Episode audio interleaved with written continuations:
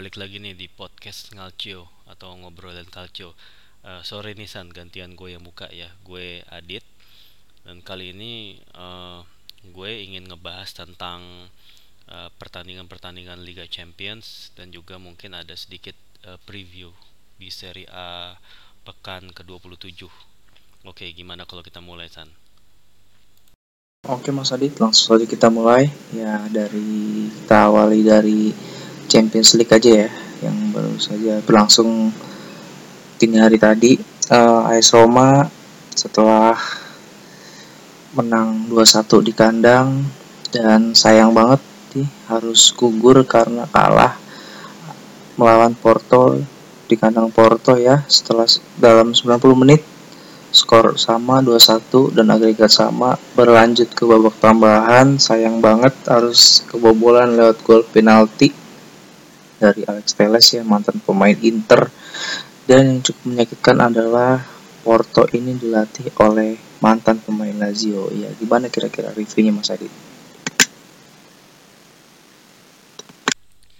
Ya, di antara berbagai peristiwa comeback Liga Champions yang terjadi ya sepanjang uh, leg kedua babak enam belas besar Liga Champions, seperti yang dilakukan oleh Manchester United ataupun Ajax Amsterdam ya, pertandingan antara Porto dan A S Roma ini juga nggak kalah uh, dramatisnya ya.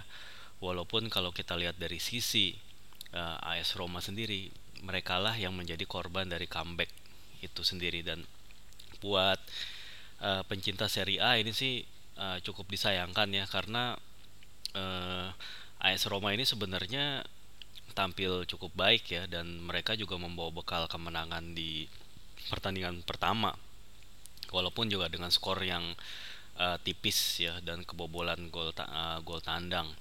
Nah, inilah yang kemudian uh, membawa optimisme tersendiri sih bagi Porto untuk uh, bermain all out ya di uh, Stadio Dragao ya.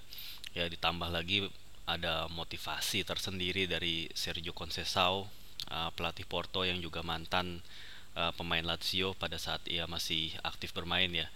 Dan mereka juga diperkuat oleh pemain yang sangat berpengalaman seperti Iker Casillas ya, yang mana Casillas ini dengan ya pengalamannya uh, memenangkan berbagai gelar uh, bersama Madrid ini tentu sangat-sangat membantu, sangat-sangat apa ya uh, memberikan Uh, kenyamanan lah bagi para rekan-rekannya untuk fokus uh, menyerang pertahanan Giallorossi ya.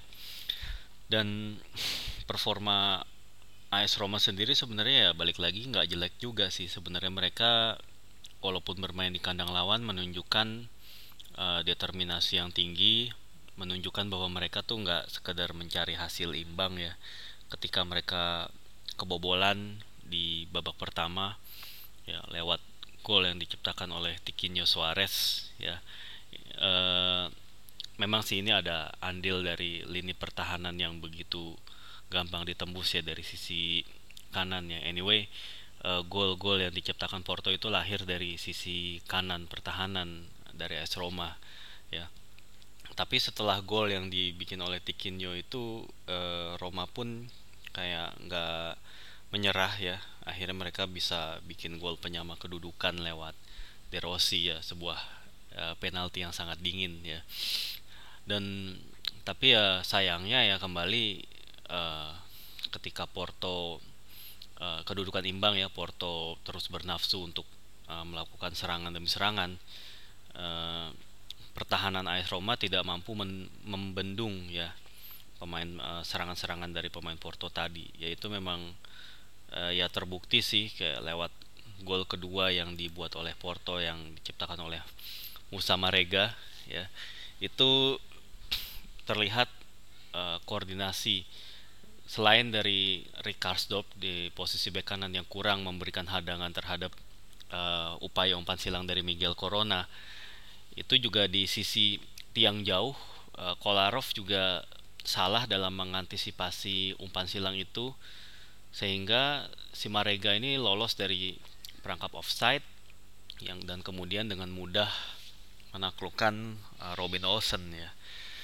Dan saat itulah uh, pemain-pemain Porto menjadi semakin bersemangat sih untuk uh, memenangkan pertandingan, dan kemudian mereka akhirnya mendapatkan uh, penalti ya. Ya walaupun kalau kita bisa lihat uh, kalau dari tayangan lambat sih memang tendangan penalti itu, hukuman penalti itu agak-agak terlalu apa ya, terlalu berat sih buat Roma, karena kalau kita lihat di tayangan ulang uh, Florenzi sendiri yang terlibat dalam, dalam insiden itu, dia tuh hanya ya memang sih ada kayak ada kontak sedikit menarik baju, tapi uh, pemain Porto ini memang uh, dia melakukan gerakan yang seperti terjatuh ya, sehingga wasit uh, kemudian setelah melakukan review V A R melakukan apa ya, memutuskan untuk memberikan Porto hadiah penalti, dan ini tentu benar-benar memukul ya memukul mental dari Roma sih, apalagi kemudian wasit pada insiden yang melibatkan Patrick Sik ya itu tidak memberikan uh, V A R review juga gitu. Inilah yang kemudian cukup disesali oleh uh, para penggawa A S Roma, bahkan Presiden James Palota juga ikut angkat bicara bahwa mereka katanya sudah dirampok ya, artinya ada keputusan wasit yang memang benar-benar merugikan ya. Tapi terlepas dari keputusan wasit itu ya, ya memang Roma benar-benar harus membenahi si lini pertahanan ya. Ini gol-gol yang tercipta itu benar-benar lahir dari uh, kurang waspadanya lah uh, lini pertahanan dari A S Roma itu sendiri. Kali ini tidak ada kesalahan yang dibuat oleh kiper Robin Olsen, tapi karena memang gol-gol yang tercipta untuk Porto itu memang ya sebuah gol yang memang sulit dihentikan ya. Tapi di luar itu Porto memang bermain sangat agresif ya. Total secara statistik selain unggul dalam penguasaan bola, mereka juga unggul dalam uh, penciptaan peluang.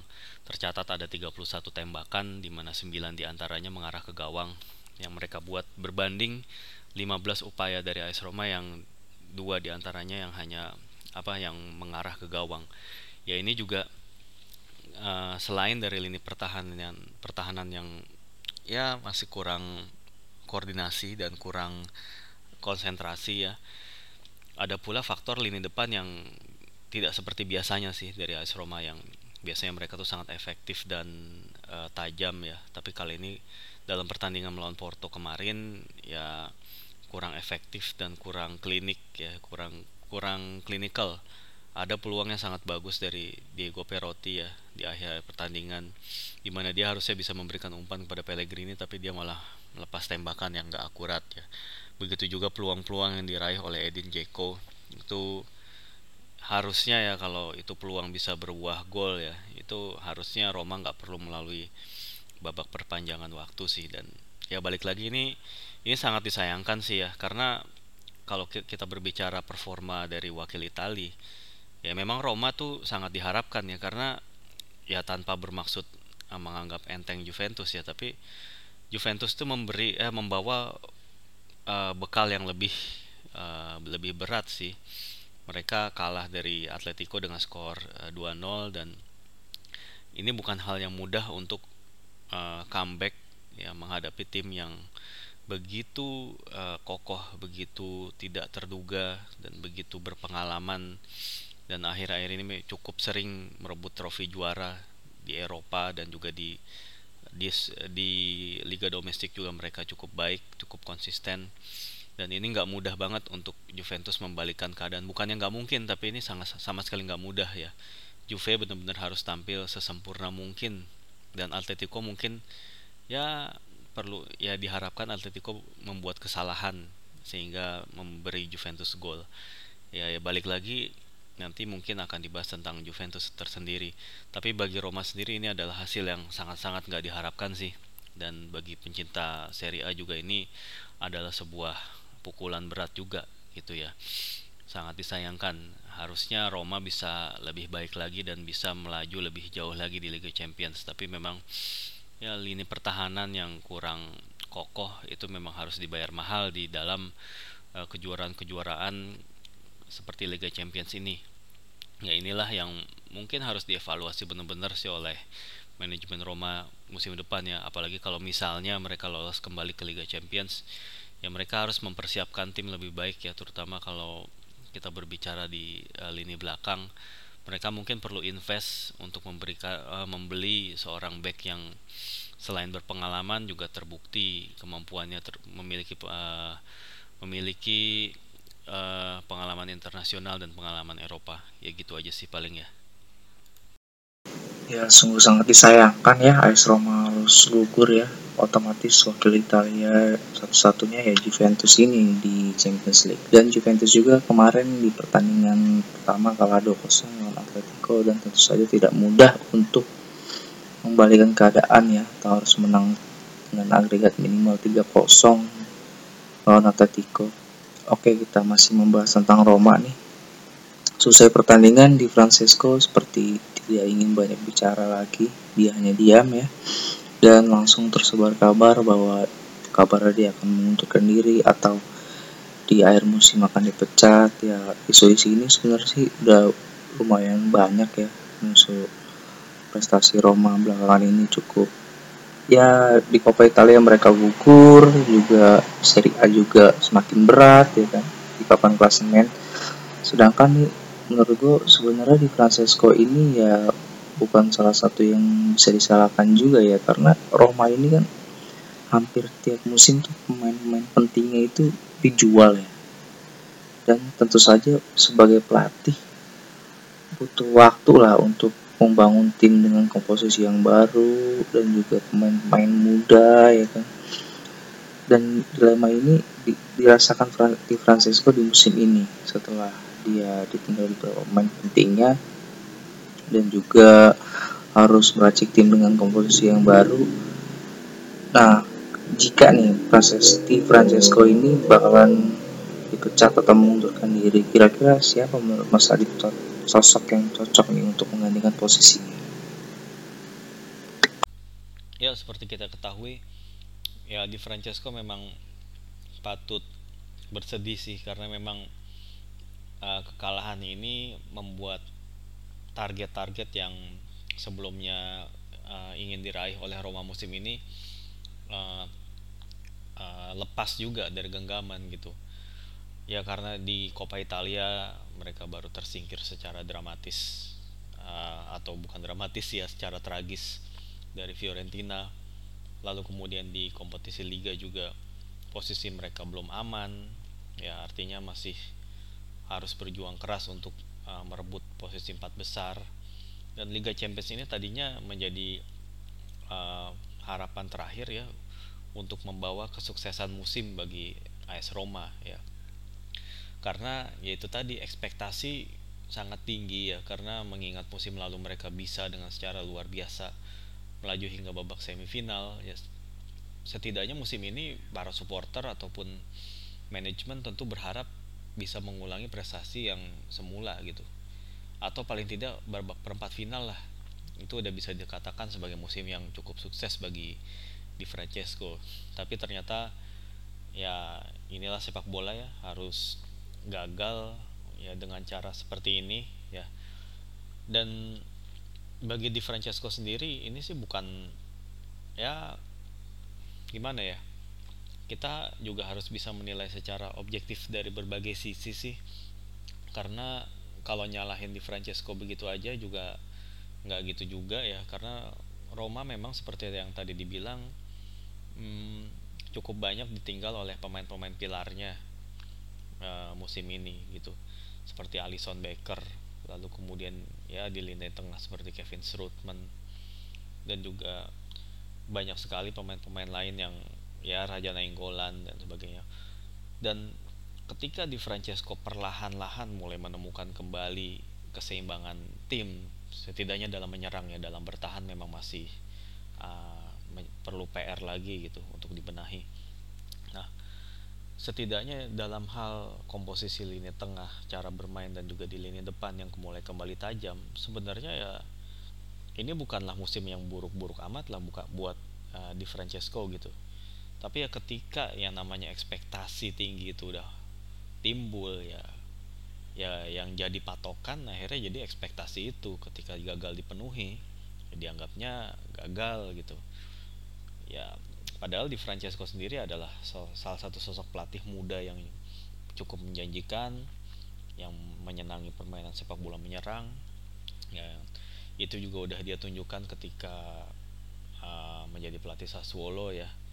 Dan ini adalah musim keduanya bersama Roma, dan harusnya sih kalau misalnya apalagi Di Francesco merupakan legenda Roma ya, harusnya idealnya Di Francesco bisa bertahan lama di klub ini. Tapi ya zaman sekarang emang nggak ada yang bisa nebak ya, karena sepak bola ini kan memang sangat dinamis, dan klub-klub ini uh, di, selain dari menuntut performa yang bagus, kondisi finansial yang prima, juga pencapaian yang bagus juga dari sisi sepak bolanya gitu. Nah ya ini tentunya adalah tantangan tersendiri bagi pelatih-pelatih tiap klub manapun, termasuk Di Francesco.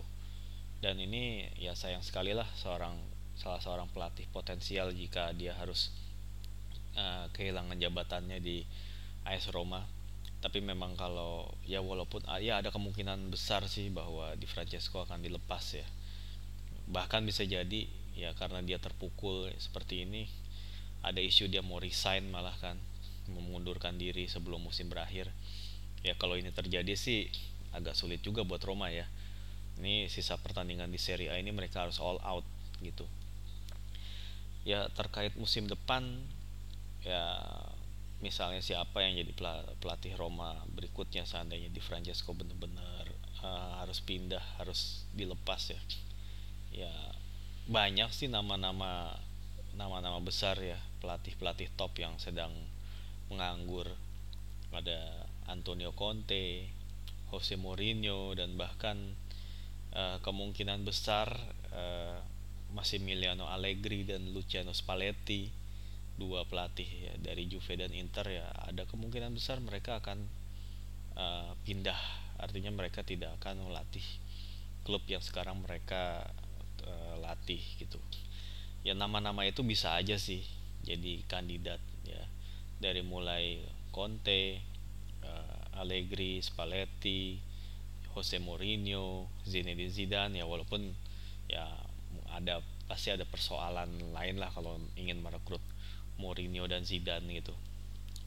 Tapi mungkin ada alternatif lain yang bisa uh, dijadikan apa ya, kandidat yang menurut gue cukup potensial, yaitu ya De Zerbi sih, Roberto De Zerbi. Menarik juga sih. Uh, ya karena jalurnya De Zerbi juga mirip dengan Di Francesco ya, dari Sassuolo juga kemudian ke Roma ya. Ya siapa tahu ya, apalagi De Zerbi kan juga senang dengan sepak bola menyerang.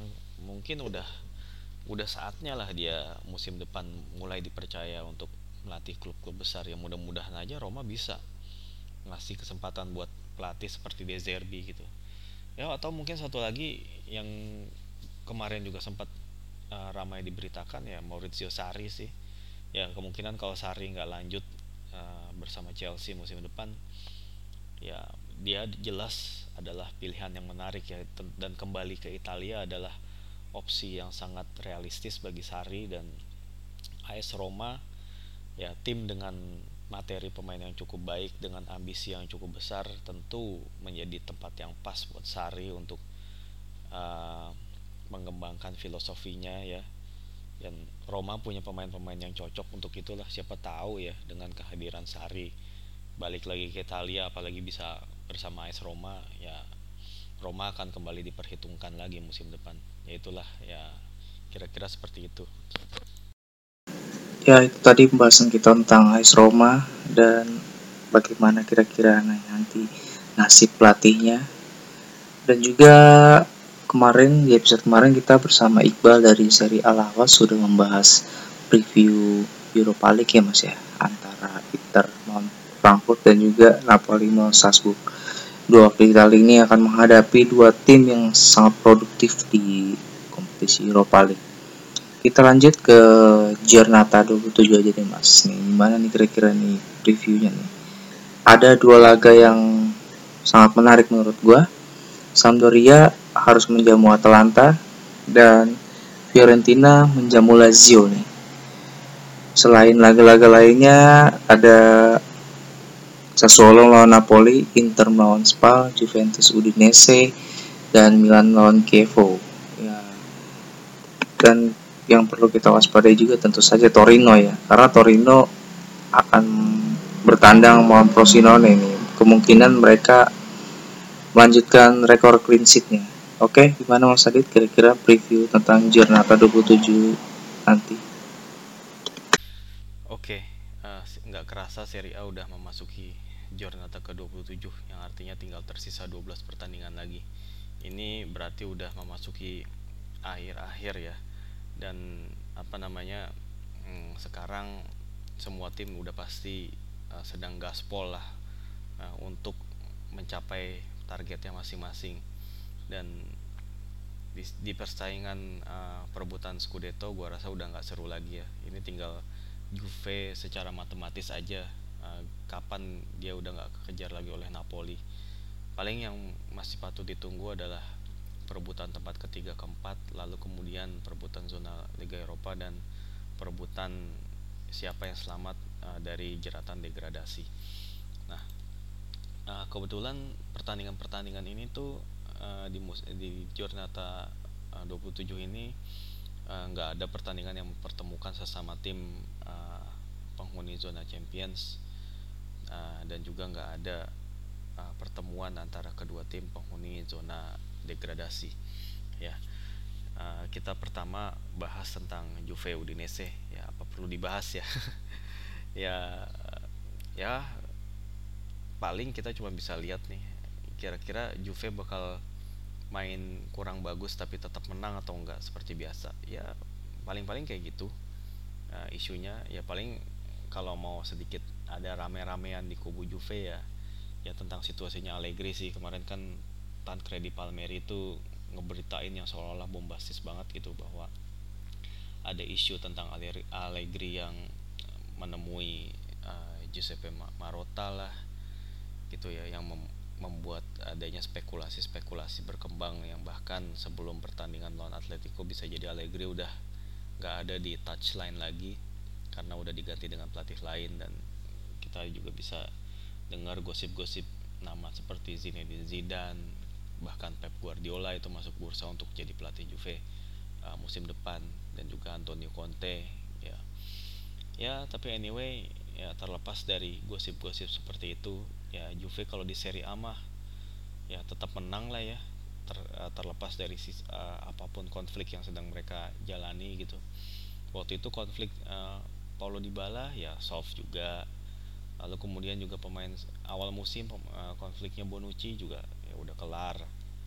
Nah, sekarang Allegri nih yang jadi sasaran tembak. Apalagi pas habis kalah dari Atletico, dan kemarin di pertandingan lawan Napoli kita bisa ngelihat gesture dari C R tujuh atau Cristiano Ronaldo itu kayak kurang puas gitu, dan dengan taktik yang dijalani oleh Allegri ya. Sekalipun mereka tetap menang ya, tapi Ronaldo kayaknya nggak nyaman banget gitu, dan minta uh, bahkan sampai minta Allegri untuk ngasih instruksi untuk teman-temannya itu untuk melakukan pressing, cepat ngerebut bola dan dan bermain dengan intensitas yang tinggi gitu.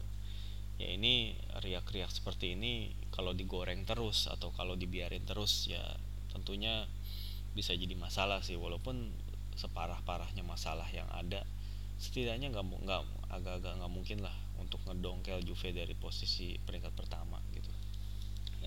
Dan pertandingan lawan Udinese ini ya jelas mereka bakal menang lagi sih gitu ya. Lalu kemudian ada pertandingan sesama tim papan tengah, Parma Genoa ya. Gua rasa uh, kedua tim ini relatif uh, bermain aman aja sih, tapi Parma harusnya uh, bisa menang ya, karena dalam dua pertandingan terakhir mereka belum meraih kemenangan, dan gua rasa inilah perta- uh, saat yang tepat ya bagi mereka dan untuk meraih tiga poin. Tapi harus diketahui juga uh, Cesare Prandelli di kubu Genoa adalah pelatih yang sangat berpengalaman, dan gua rasa bisa menyulitkan juga gitu. Ya, ada peluang berakhir imbang tapi lebih berat ke Parma lah untuk menang gitu. Lalu selanjutnya Chievo Milan. Nah, Milan ini untuk pertama kalinya berada dalam situasi dikejar. Kalau kemarin mereka ngejar Inter, sekarang mereka dikejar Inter. Tentunya secara psikologis uh, dikejar itu lebih nggak enak daripada ngejar. Dan ini adalah yang pertama kali Milan alami musim ini, dan ini benar-benar kayak ngetes mental mereka sih, ngetes kepantasan mereka apakah uh, menduduki, menduduki posisi ketiga itu buat para pemainnya ini jadi apa ya, jadi kayak ya udahlah, udah puas nih, gue udah berhasil duduk ke peringkat ketiga gitu ya, karena ya ya benar-benar ini udah pemain Milan tuh udah kayak keluar dari berbagai krisis dan nggak ada yang nyangka mereka bisa duduk di sini, dan kayaknya ini akan terus berlangsung sampai akhir-akhir ya, belum tentu juga gitu. Kalau mereka ternyata masih uh, agak kesulitan untuk membobol gawang lawan, ya sulit untuk mempertahankan peringkat ketiga gitu, karena tim-tim seperti Inter, Lazio, Roma, dan bahkan Torino itu punya peluang yang sama besar sih gue bilang. Milan belum aman lah gitu, tapi uh, setidaknya mereka Uh, apapun yang terjadi hasil-hasil pertandingan berikutnya, mereka nggak akan keluar dari zona Champions, kurang lebih gitu. Dan harusnya sih Milan ya bisa menang ya, ya paling agak-agak sedikit mengganggu ya tentang uh, Patrick Cutrone yang makin gak nyaman dengan uh, kehadiran Christoph Piontek, karena dengan hadirnya Piontek, Pion, uh, Cutrone jadi jauh berkurang uh, menit bermainnya. Tapi menurut gue itu bukan alasan juga sih ya. Dulu waktu masih ada Higuain juga Cutrone di mainnya uh, bergantian sama Higuain, tapi ya bedanya Higuain uh, apa namanya sorry Piontek itu bukan Higuain ya. Uh, Higuain kan bisa main sebagai second striker, turun jemput bola. Nah, Piontek tuh tipe penyelesai serangan, jadi artinya uh, apa namanya bagi Gattuso sih memainkan keduanya itu Uh, agak-agak riskan ya. Nah, makanya Gattuso itu hanya memilih salah satu, dan inilah yang menjadikan menit bermain Cutrone itu semakin turun ya, karena biasanya Piontek itu diganti setelah di atas menit ke enam puluh atau menit ke tujuh puluh ya, berarti ya Cutrone dalam satu pertandingan tuh cuman kayak punya waktu dua puluh menit atau paling lama setengah jam gitu, yang mana itu mungkin gak cukup buat dia untuk mengubah jalannya pertandingan ya. Anyway, kita ke pertandingan lainnya ya, apalagi nih Bolonya Cagliari ya. Ini Bolonya wajib menang sih, kalau nggak ma- masih nggak menang juga ini so so unfortunate ya. Ini mereka benar-benar harus all out sih melawan Cagliari, karena kalau nggak menang ya mereka bisa jadi makin jauh uh, selisih poinnya dengan tim-tim lain seperti Empoli, Spal, dan juga Udinese ya. Apalagi mereka kemarin baru kalah dari Udinese ya, harusnya sih mereka ini Mihailovic harus menemukan cara untuk bisa ngalahin Cagliari ya. Lalu kemudian hmm, ada pertandingan berikutnya Frosinone Torino ya, gua rasa Torino lah ya. Torino dengan pertahanan yang sangat solid ini tentu uh, dia nggak akan kesulitan lah untuk mengambil poin dari kandang Frosinone ya. Inter lawan Spal ya, ini juga buat Inter kesempatan mereka untuk bangkit, kesempatan mereka juga untuk nunjukin bahwa konflik mereka dengan Mauro Icardi itu nggak berpengaruh besar terhadap hasil-hasil di lapangan gitu. Jadi mereka kan masih punya Lautaro Martinez, mereka masih punya Politano, Perisic, Candreva, Borja Valero, João Mario ya. Secara materi setidaknya masa iya sih dengan materi seperti itu ngalahin Spal aja nggak bisa gitu loh. Walaupun ya masih nggak ada Icardi dan Raja Nainggolan juga mengalami cedera, dan ya paling sebatas itu aja hambatannya ya. Di luar itu kalau uh, keadaan berlangsung normal atau setidaknya, setidaknya Inter bisa bikin gol di babak pertama ya udah, mereka akan nyaman uh, menjalani pertandingan gitu. Lalu kemudian nah ini paling yang dua pertandingan yang seru berikutnya ini uh, Sampdoria Atalanta dan Fiorentina Lazio ya. Gua rasa sih inilah yang Uh, bagi Sampdoria dan Atalanta dulu deh, ini mereka wajib menang sih kedua tim kalau ingin masih ingin uh, bersaing di zona Eropa. Sampdoria pengen lolos ke Liga Eropa, Atalanta masih bermimpi ke Liga Champions. Tapi untuk mewujudkan dua mimpi itu caranya sama, yaitu menang.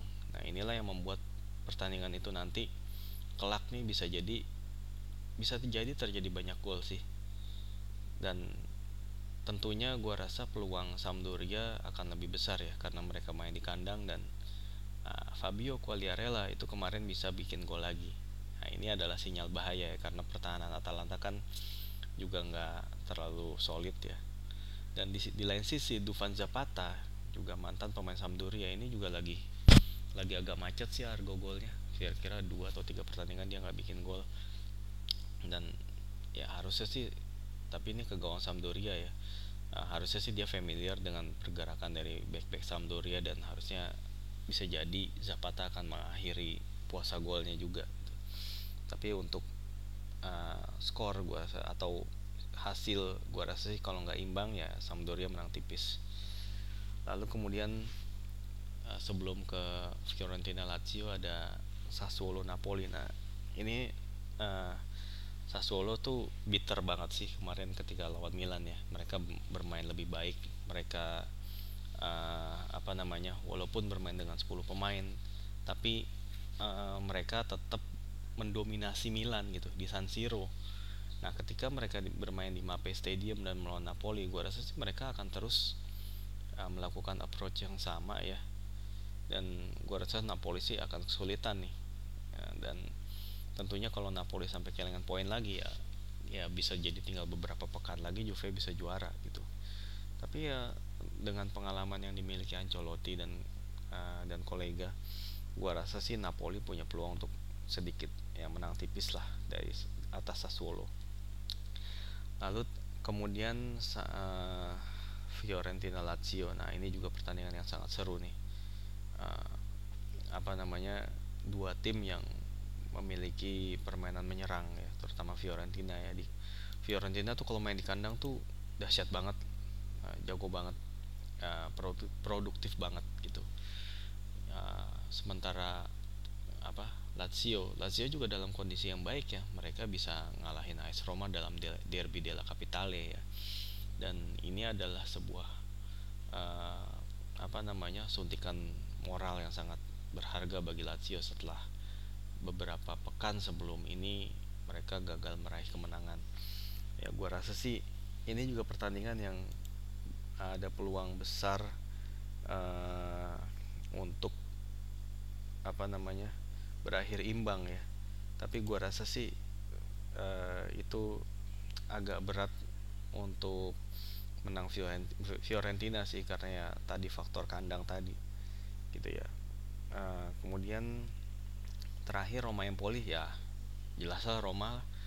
Gua rasa sih Roma keterlaluan kalau nggak menang nih kali ini. Uh, apa namanya mereka baru kalah di Liga Champions. Ya, ini ini adalah saatnya bagi Roma untuk benar-benar fokus di Liga aja. Udah get over, lupain dan fokus di Liga. Gua rasa Roma masih punya peluang yang sangat besar untuk lolos ke Liga Champions ya. Tapi ya dengan catatan harus bisa memenangkan pertandingan-pertandingan seperti ini dulu ya. Gua rasa sih untuk preview uh, demikian ya. Thank you.